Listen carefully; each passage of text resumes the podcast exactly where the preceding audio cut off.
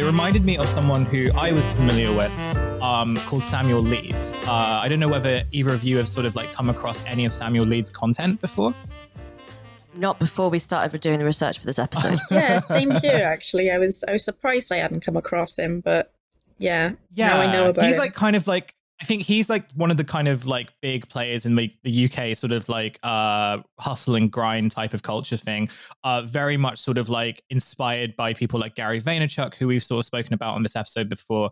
Um, but Samuel Leeds' whole thing is that he is kind of like a well, he's he's a serial landlord and he is someone whose like whole kind of thing is about uh, you know, you can hustle and grind your way to prosperity through investing in like properties um, a lot of the videos that he puts out, or like the one that kind of made me familiar with him, he was uh, the video, and uh, maybe we can like add a clip into this if I find it. So Devon, uh, please remind me if I don't send it already. Um, Hussein did not provide this audio.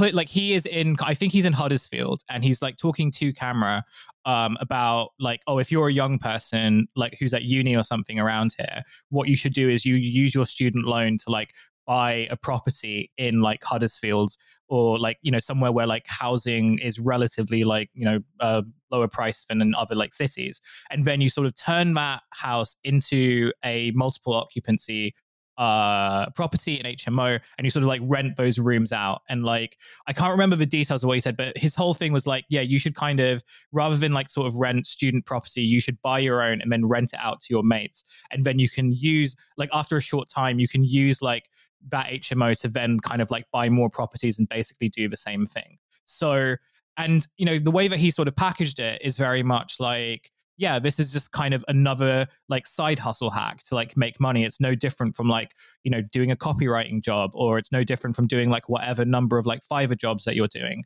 Um, like other videos he sort of posts out on TikTok or kind of things but like they actually like respond to criticism of him after that one video came out where he was just like yeah like you know people kind of like to uh, talk down to landlords but actually I worked my ass off and like you don't know anything about me and all that stuff like fuck the haters and everything and like what we sort of found while we were doing research on this uh on this episode was that this isn't like particularly uncommon like landlord posting. In fact like it seems to sort of be there seems to like sort of be like very uniform content. Um phoebe you sent this to me yesterday uh via our friend john duncan um who and like these are two tiktoks from a uh i, I think she's american. I'm going to assume she's american. Um but uh, the video is called uh, "How House Hacking Works," and it's basically like the American version of like buying a property uh, renting like half of it out to someone and then using that to like pay your mortgage and then because of like how much you can charge that person to pay rent you can then use that as like your leverage to buy other properties um devon maybe we can link that video in here I do have this one and I will put it in, but it's not great, so prepare yourself mentally. Dang, your place is hella nice. How much do you pay a month to live here? I pay $100 a month to live here. Wait, what? You mean a thousand? No, I pay $100 a month to live here. What? This place is huge. You have two stories. How is it only $100 a month? Yeah, I actually bought this house for this purpose. The upstairs is actually a separate unit because this is a duplex. So I rent the upstairs out for 2300 and my mortgage payment on this house is 2400 So I only pay $100 a month to live here because the renters are covering my mortgage. What? It must have cost you an arm and a leg to get this place. Well, three and a half percent down on five hundred thousand is only seventeen thousand five hundred. Took me about a year to save up, but it's been super worth it because my monthly expenses are super low now. Plus, I only have to live here for a year before I can go buy another house three and a half percent down, rent this one fully, and then keep going again and again every year. Wait, okay, I want to do this. Where did you learn this strategy? I follow Vano on TikTok. um yeah so like there are lots of videos like this. Rebecca i was just like wondering whether you- like have you like see like what what kind of stuff have you seen in terms of like landlord posting? Like are they sort of familiar to this type of like these types of videos? Um you know or are, like i guess i'm trying trying to i'm trying to figure out like do are these videos sort of like uh where do they sort of come from and like how do they sort of fit into the broader sort of rise and grind culture uh that we sort of see online in like various forms anyway? Yeah, I think it's interesting because it seems to be like like a lot of like a lot of like online I'm doing little air quotes here stuff. It's like kind of inventing stuff from first principles that kind of were like tried and true routes into doing this kind of thing anyway. Like the cool thing of um buying a, a student a, a house in a student town where like property might be a little cheaper and turn it into a HMO. Like even I've sort of known like people who are slightly more well off and their parents have done that for them when they buy them uh, a place to live in while they're at uni and then they take over ownership and rent it out to other students after they graduate and, and stuff like that. Um, obviously, like doing it with your student loan is like the the kind of innovation that they've done there, but it's yeah, it, it seems like they're sort of like finding their way into these like sort of tried and true um, routes to get in into this kind of like exploitative relationship.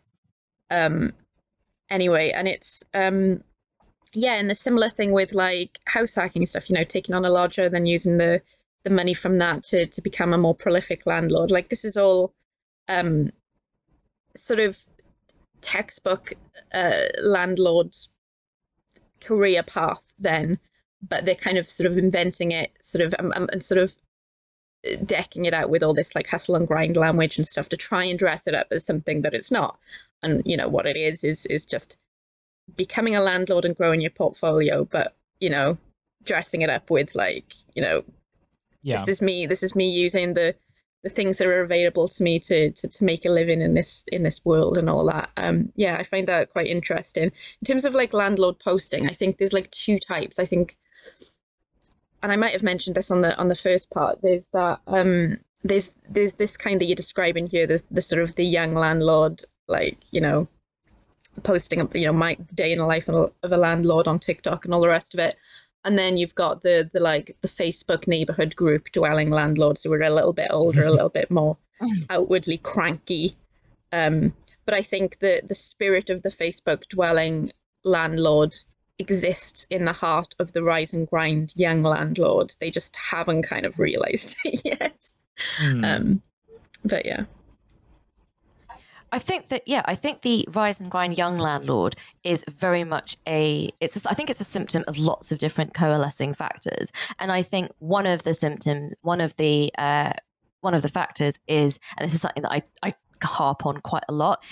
It's it's just the profound rotten lack of political education mm. that exists in this that exists in the in the British Isles. So these young people are under the impression that they have invented something, but it's just Thatcherism. It's just that's lit. That's all it is. It's mm. just baked over Thatcherism, and that's. I don't think that's entirely uninteresting, but what I think is particularly interesting, particularly in terms of younger people and also particularly landlords on social media, like landlord, landlords on Facebook groups, landlords on forums, and landlords on um, on kind of more public social like social media feel like they're sort of very different kind of posting animals. Mm. I don't know if this is something that you have also also spotted, Becca, in looking at this stuff. Mm.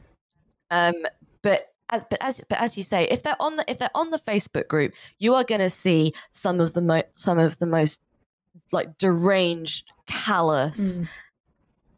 like brutally antisocial commentary that, you have ever seen in your life, mm.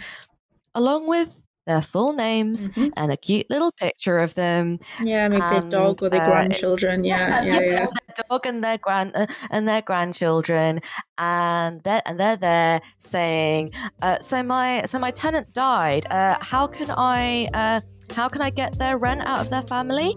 Um,